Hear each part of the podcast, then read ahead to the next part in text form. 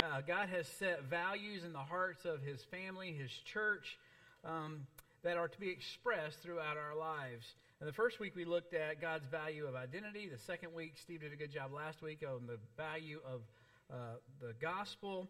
Next week, we're going to look at what it means to be word driven. So if you have a Bible at home, and you didn't bring it this morning, but you have a I don't care if it's that big Holy Family, like big coffee table Bible.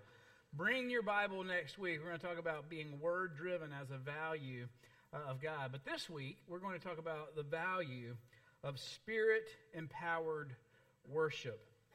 Spirit empowered worship. Now, I think one of the first things we need to do uh, to help us get started with a, a, a, message or a topic like this is to have a working definition of what worship is because worship has taken on a lot of different meanings for a lot of different people. So I want to give us a working definition this morning, and the definition is this Worship is a full life response to the object of our love.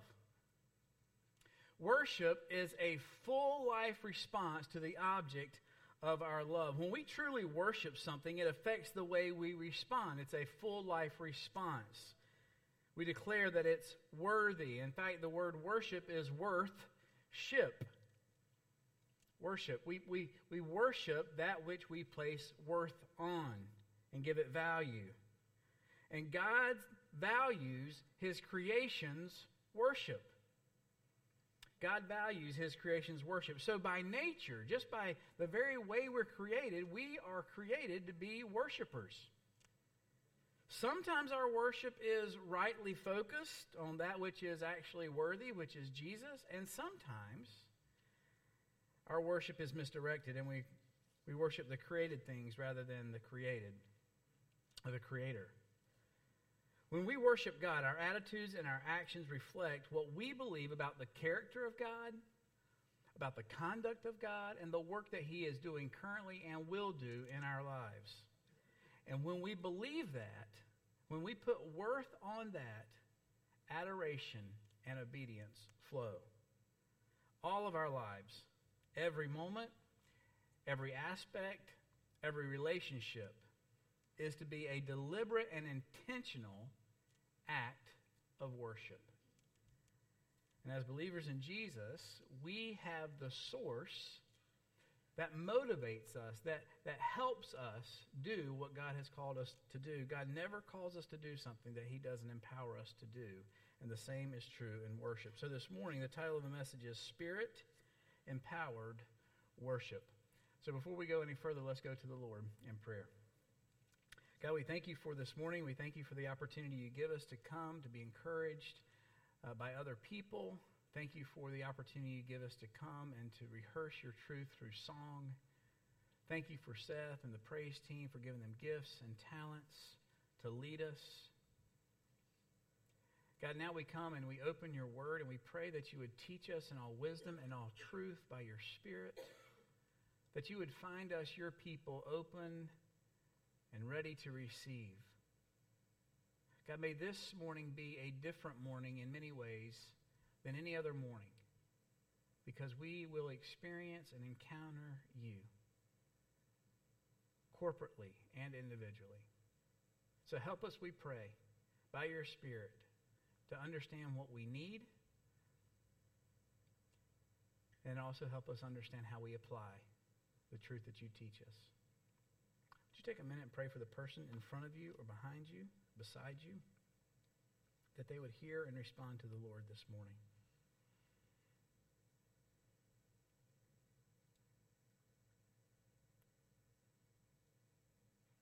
In Jesus' name, amen. Now, let me start by asking you a question to think about to get your mind around this. When, when you hear the word worship, when you hear the word worship, what comes to mind? When you hear the word worship, what comes to mind? What, what posture do you think of? What place do you think of? What people do you think of? Have you ever thought, why do people worship? Have you ever thought, why do I worship? And I have this as our, our first point this morning is why worship? Well, David in Psalm 95 gives us one of the key psalms on worship If you have your Bible, Psalm 95, verses 1 through 7. Psalm 95, verses 1 through 7. O come, let us sing for joy to the Lord. Let us shout joyfully to the rock of our salvation. Let us come before his presence with thanksgiving. Let us shout joyfully to him with psalms. For the Lord is great and a great king above all gods, in whose hand are the depths of the earth, the peaks of the mountains are his also.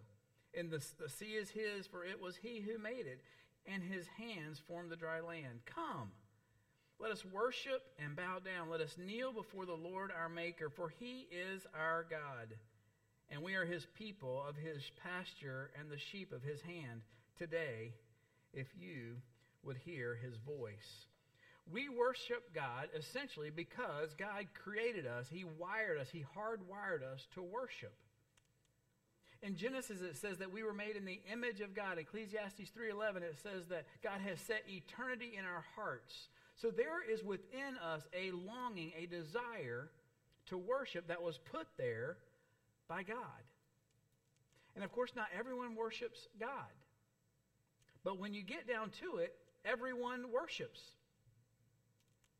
One author said this Everyone has built an altar of worship in their lives to someone or something. You will worship something or someone. The issue is not will we worship, it's why we worship. And even more specifically, how and who we worship. Now, the first time we see the word worship come up in Scripture is Genesis chapter 22, verse 5. And in that passage, you're familiar with the story. It's when God asked Abram to take his son Isaac up to the hill, up to the mountain, and sacrifice his son. Abraham planned to sacrifice Isaac in obedience to God's command. And it was a test of Abraham's faith, and it was interesting what Abraham says to his servants on his way up. He says this Stay here while I and the boy go over there. We will worship and then we will come back to you. Now, it's really interesting that Abraham hears the command of the Lord and says, We're going to worship. It's a, a matter of adoration, it's a matter of action. It's also interesting, as a side note, it says that we will come back to you. We and Abraham knew he was going up to kill Isaac. That's a sermon for another day. But a genuine and right relationship with God will naturally flow out adoration and obedience to God. He is intimately involved in our lives, and in return, we praise, adore Him, and we worship Him. Therefore, true worship is not forced or false. True worship flows naturally from us towards the one who controls our life and destiny. That's why Abraham could say, God, I trust you.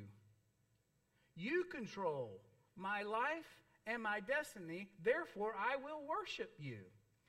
So if you boil it down, worship, the why of worship is a matter of trust. Who we trust is who we will worship. Now, King David also wrote another psalm, Psalm 146, is one of my favorites, of why we worship God. Now listen to Psalm 146, verses 6 through 10. You can read it on your screen. This is why we worship God. Because he is the maker of heaven and earth, the sea and everything in them. He remains faithful forever. He upholds the cause of the oppressed and gives food to the hungry. The Lord sets prisoners free. The Lord gives sight to the blind. The Lord lifts up those who are bowed down. The Lord loves the righteous. The Lord watches over the foreigner and sustains the fatherless and the widow. He frustrates the ways of the wicked. The Lord reigns forever. That's why we worship God. Because he's the only one worth worshiping. Mark 10 18 says he's a, he alone is good. Jonah 2 9 says that he alone is the, our, our salvation. And people like worshiping all other things. In scriptures, there are all kinds of places where scripture talks about people worshiping and what they worship. In Revelation 9:20 it says they worship demons. Exodus 32, craving, carvings and statues made to represent beasts. Deuteronomy 17:3, the sun, the moon, the stars. In Daniel chapter 3 verse 5 it says that people worship kings or government. But in Philippians chapter 3 verse 19, Paul talks about people worshiping themselves.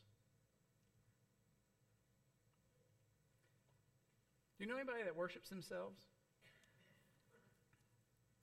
Our culture is pressing us to worship. We worship our work. We worship our money. We worship our possessions. We worship our status. We even can begin to worship our phones. Because in those things, somehow we can subtly become trusting of those things to grant us the fulfillment that we are seeking inside. And God says this to his church in Israel and to the church today, Exodus 20, verse 3 You shall have no other gods before me. And God's command to worship him alone remains for his church today. No other gods above him. And when something or someone is placed before God in worship, we are perverting our trust and the God given fulfillment that we're seeking. Now, anything, by definition, anything placed above God is an idol. Now, we don't, we don't really talk about idols too much in the sense that when we think about idols, we think of like carvings or we think of statues or we think of this, these kind of things. But an idol is anything placed above God, ahead of God, that takes precedence in our life, the, the thing that we think is going to give us the fulfillment, the thing that we become trusting of. And the church is continually tempted through our selfish desires, through cultural influence, to be pulled away from worshiping God alone and placing our trust and fulfillment in something other than God. Now, Bruce Ellis is a, a psychologist. He's written books on modern church uh, Christianity and the modern church. And he says this Not only are we capable of creating idols and worshiping them, we are likewise capable of being almost or completely blind to their existence. Worse yet, we are often quite capable of providing a defense, a sometimes remarkably respectable defense for why our particular idols are worthy or even orthodox. And then he goes on to say this Our recognition of idols for what they are is often selective. Most of us have reasonably well developed idol detectors when it comes to detecting the idols of others. Yet it is probably safe to say that all of us have our own particular repertoire of idols. Isn't it amazing how we can see the idols of other people really quickly and somehow be blind to the idols in our own life? And sometimes we can come up with this really brilliant defense of, like, it's not an idol, it's just the way it is. Now, verse 21 of the first chapter of Romans gets, I think, to the root of idolatry. Romans 121 says this Yes, they knew God, but they wouldn't worship him as God or even give him thanks. In fact, idolatry is getting our life and our love out of order. Idolatry is getting life and love out of order. Idolatry at its root is forgetting or dismissing or not trusting in the one true God creator. And isn't this, in one sense, what the message of the Bible is all about? From God says in Exodus 20, You shall have no other gods before me. We looked at in Mark, love the Lord your God with all your heart, soul, mind, strength. It's an order. Jesus comes along later and says, Seek first Seek first the kingdom of God, and all these things will be added to you.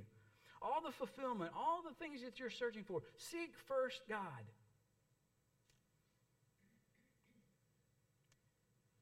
And Jesus' commandments are violated when there is a disorder to God's order. Idolatry is when we set our mind, our will, and our affections on other things or even ourselves before God. Idolatry is disordering our loves. Tim Keller wrote a book called Counterfeit Gods, and in it he gives some great insight on idols. He says this What is an idol? It's anything more important to you than God, anything that absorbs your heart and imagination more than God, anything you seek to give you only what God can give. We think idols are bad things, but that is almost never the case. The greater the good, the more likely we are to expect that they can satisfy our deepest needs and hopes. Anything can serve as a counterfeit God, especially the very best things in life. And some of us this morning will think, well, I don't, I would never create an idol. I would never create an idol in my life. I would never make an idol out of something. My life is filled of a lot of good things. And sometimes the good things can become idols. And the temptation is to turn the good things that God has given us into the God things. There are people outside this room who don't go to church, people who aren't believers that are still pursuing something that is trying to fulfill, give them meaning and purpose in their lives. Something that they're defending, something that drives them. They're seeking something that only God can give them. And our loves get disordered. And Romans 12 shows us the disaster of that. We begin to expect these created things to do for us only what God can do. They were never intended to do that. And great is the fall. Listen to Romans 125. They traded the truth about God for a lie. So they worshiped the served the things, they worship and serve the things God created instead of the Creator Himself who is worthy of eternal praise. The created things in our life, even the good created things of our lives, can never match the weight and function of the Creator. And I believe there's three basic categories where idolatry seems to surface, where, where, this, where this notion of replacing God seems to surface. And the first one is happiness, the second one is meaning, and the third one is identity. And we recognize this idolatry when we start asking ourselves these questions what brings me the, the truest and deepest happiness in my life? Where is it that I'm finding the sense of meaning and purpose and worth? What is forming my identity of who I am and who people think I am? All of a sudden, when we start answering these questions, some things, if it's not God, begin to come out and come up. And God says, I must be at the top of that order because I am the only one that can fill all those.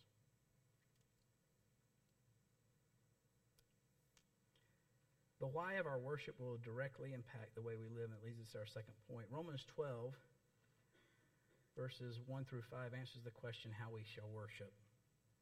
It says this Therefore, I urge you, brethren, by the mercies of God, to present your bodies as a living and holy sacrifice, acceptable to God, which is your spiritual service of worship.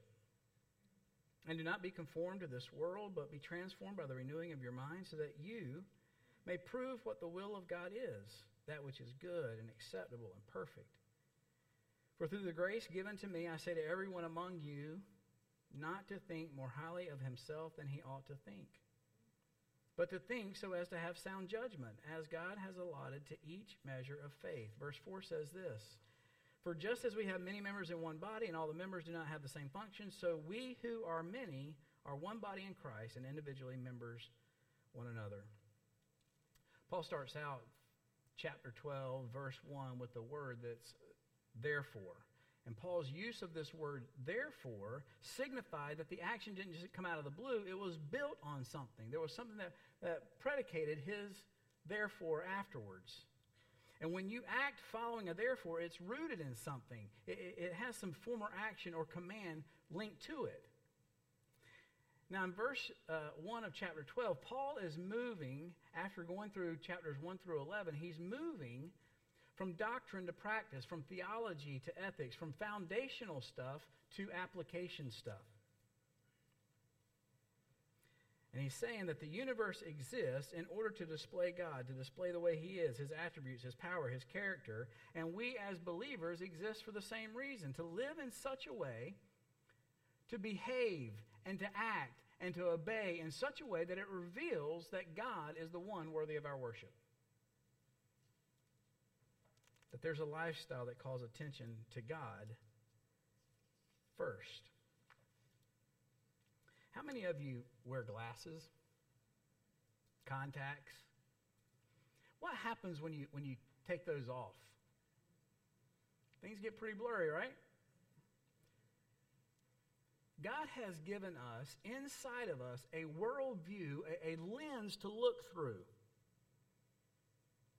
A, a lens that looks through things that He has given to us, like Christ and the cross and the gospel and forgiveness and repentance and fulfillment in Him. And in our culture and in our minds, we can begin taking off taking off the lens that he wants us to look through and, and putting different lens on, or having no lens at all. And he says, Because you have seen these things to be true in me, therefore live accordingly. God expects us to be obedient to him. Worship is obedience, and obedience is worship. It's what Abraham did. He said, God told me to do this. I will worship him through my obedience. Because this is our spiritual service of worship. One author wrote this When we worship with an obedient heart and repentant spirit, God is glorified, Christians are purified, the church is edified, and the lost are evangelized. These are all the elements of living, living worship. Listen to Romans 1, chapter 19, uh, Romans chapter 1, verses 19 through 23. They know the truth about God because he's, it's made it, he's made it obvious to them. For ever since the world was created, people have seen the earth and the sky. Through everything God made, they can clearly see his invisible qualities, his eternal power, and divine nature, so they have no excuse for not knowing God. Yes, they know God, but they wouldn't worship him as God or even give him thanks. They began to think up foolish ideas of what God was like, and as a result, their minds became dark and confused. Claiming to be wise, they instead became utter fools, and instead of worshiping the glorious, ever living, they worshiped idols made to look like mere people and birds and animals and reptiles. In this passage, these verses show the downward spiral, spiral of taking God out of his rightful place. It all begins with this failure to worship and glorify God, a failure to keep God in his right place. Now, verse 21 says this Yes, they knew God, but they wouldn't worship him as God. Are, are there any areas in your life where God, you go, Yeah, I know, I know God, I, I know God, but. I, I heard you, I heard you a number of times, I know God, but.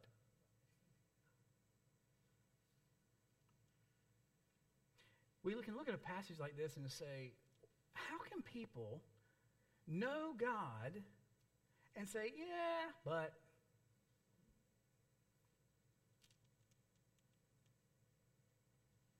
When God is removed as the God we worship and someone or else or something takes his place, there is a perverted trust and a perverted sense of fulfillment. Verse 2 says this Do not be conformed to this world, but be transformed by the renewing of your mind. Psalm 37 14 says, God will give us the desires of our hearts as we have Him as our desire first. It's what Jesus says when He says, Seek first the kingdom of God, and all these things will be added. And Paul says the way that happens is this renewing of our mind, this reordering of our worship. He warns of the world's pursuits, being contrary to the pursuits of those who've been redeemed in Christ. Now, what does it mean to have your, your, your, your uh, life transformed by the renewing of your mind? It means to think differently. Now, the background again of this is Romans chapter 12, is where Paul has 1 through 11, chapters 1 through 11, given all the background. And he says in chapter 12, verse 1, this transition, therefore, remember all this stuff about God. His love for you, His acceptance for you, His provisions for you, His protections of you, His security, all the things of God. Remember those things in your mind. And therefore, live. Don't be conformed. Don't think about the things of this world fulfilling all the things that I've already fulfilled for you. It's interesting to note that Paul says we are to be changed by the renewing of our minds. Renewing of our minds is the key to Christian life. But it's a process, it's a, it's a progression. A, a work of God does this in us and through us. And there's many times, and you can relate to this, where you think, God, you've shown me that a long time ago. Why have I not gotten it? Anybody else there? And watch this progression. What we know in our minds to be true forms a conviction of our hearts of that truth, and that conviction in our hearts translates into action.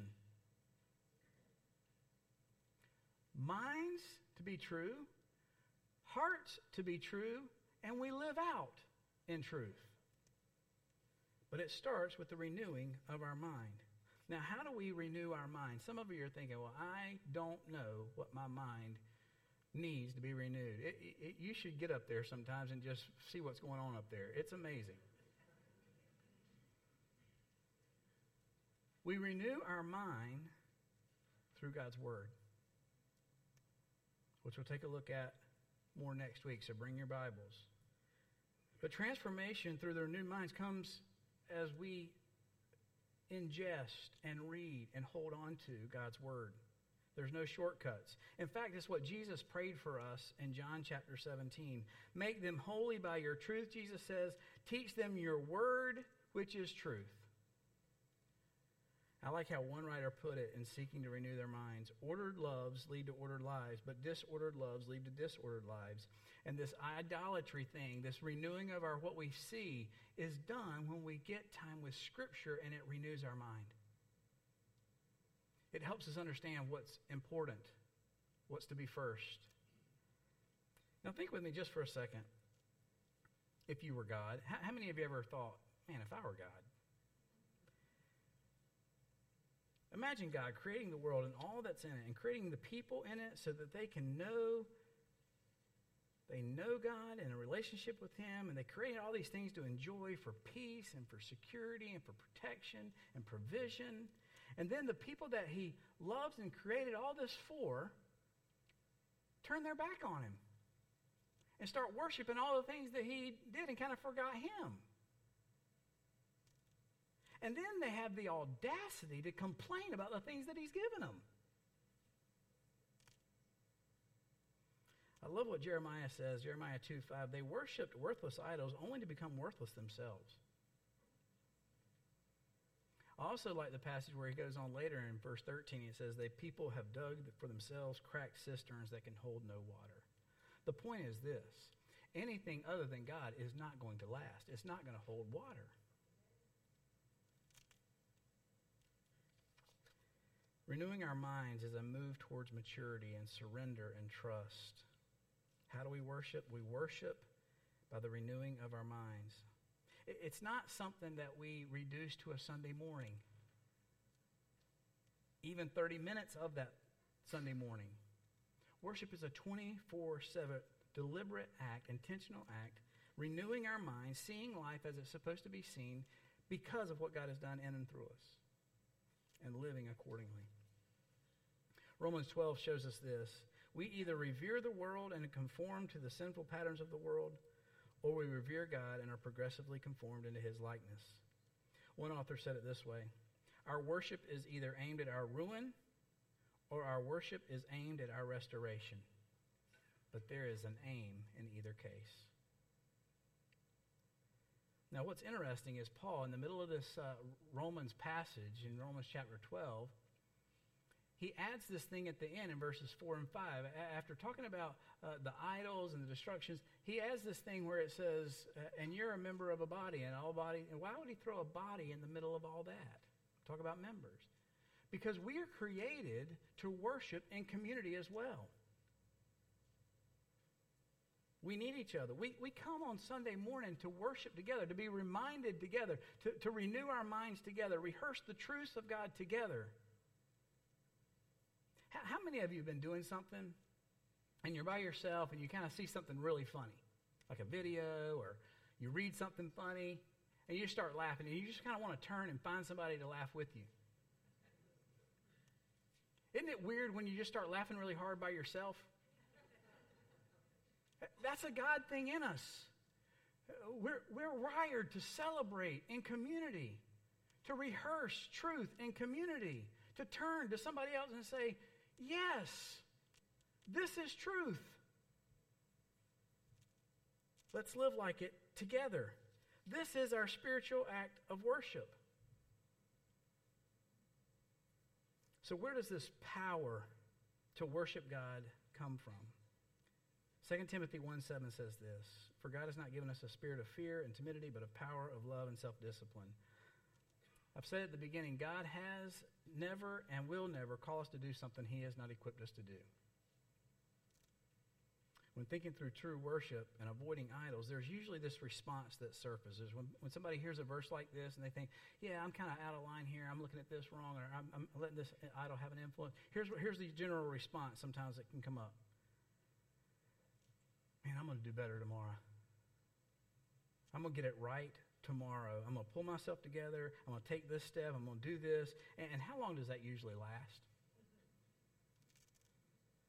It's the old classic line nobody has any idea how hard it is to be good until they actually try to be good. And, and the point is this you and I can't do this on our own. We need an external voice inside of us to do what we can't do by ourselves. The power and results do not come from external efforts trying to do things for ourselves. The power of our worship is in the power of the Holy Spirit. It's the Spirit's power in us that produces self discipline and love and care and forgiveness. It's the fruit of the Spirit to help us worship to bring back the wonder of God, to bring, to bring to remembrance all the things that God has done for us. And when the church rehearses and remembers this worship and wonder of God, the idols of this world prove powerless. In comparison, it's that old hymn all other ground is sinking sand.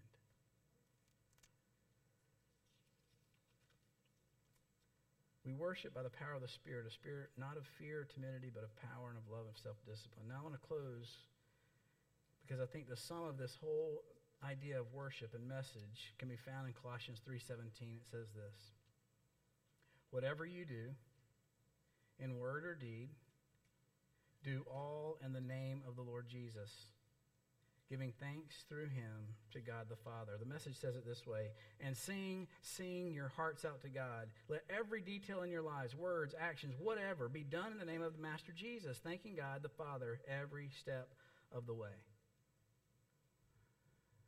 And so this morning, the invitation is clear.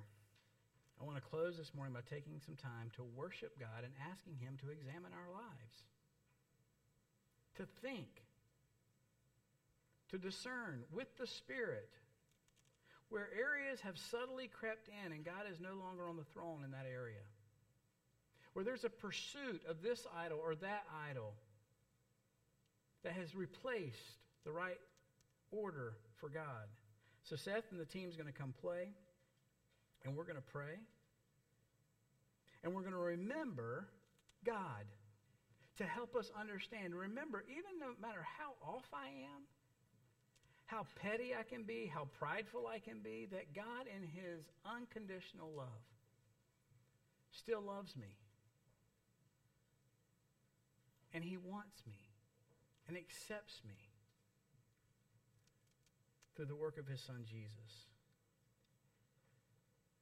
We need help, His help, to stop listening to the lies of our culture, even of our own heart. This subtle this subtle pull we have to, to seek other things for, fulfillment, to trust other things. So I want to invite you to pray with me. God, I thank you for this morning, and I thank you for this, these passages, these reminders. God, ever since the fall of creation, there has been a fight. There has been a pull of who gets the rightful worship. And so, God, this morning, as we uh, lay ourselves before you, would you please point out those areas of our heart? Finger point those areas of our heart to help us know and remember the truth that that area is not going to be fulfilled unless you're there. God, in light of everything you have done for us and through us and in us, therefore, therefore let us live in a way that intentionally and deliberately worships you. And God, we confess this morning for believing that some of these things in our lives that we've pursued could take your place and give us fulfillment. We, we pray that you would forgive us for trusting in things and not trusting you. God, help us, we pray, to give our hearts and minds this attitude of reverence and devotion and amazement, a heart of worship. In Jesus' name.